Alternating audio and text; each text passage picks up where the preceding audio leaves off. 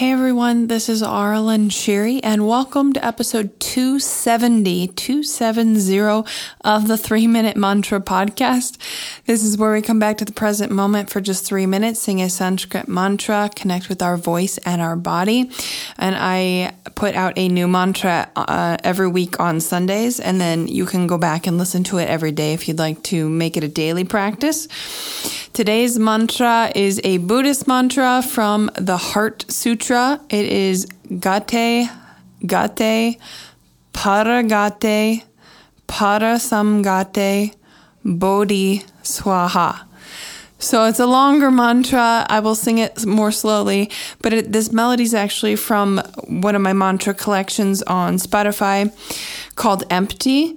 And the meaning of this mantra is all about um, well, emptiness in general, but Bodhi, the word Bodhi, B O D H I in Sanskrit means awakening or enlightenment. And then Gate means gone beyond or gone. So the whole mantra is gone beyond and uh, like gone over the river type idea is what I've read about it.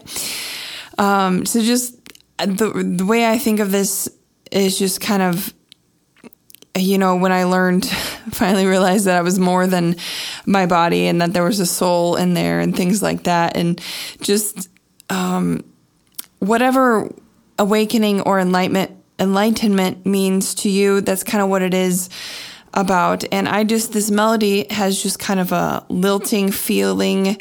And then to me, it's just emptying yourself. That's what my teacher, Leanna Shanti, has always taught as well, just clearing all of the programming on all of the false layers, and that's essentially how you ascend and reach enlightenment and things like that, heal the wounds. So, um, so that's why I named the mantra collection Empty and included this mantra because it's just about emptying yourself. So, if you want to set that as your intention, just to clear whatever is false in the way, that's what I like to do.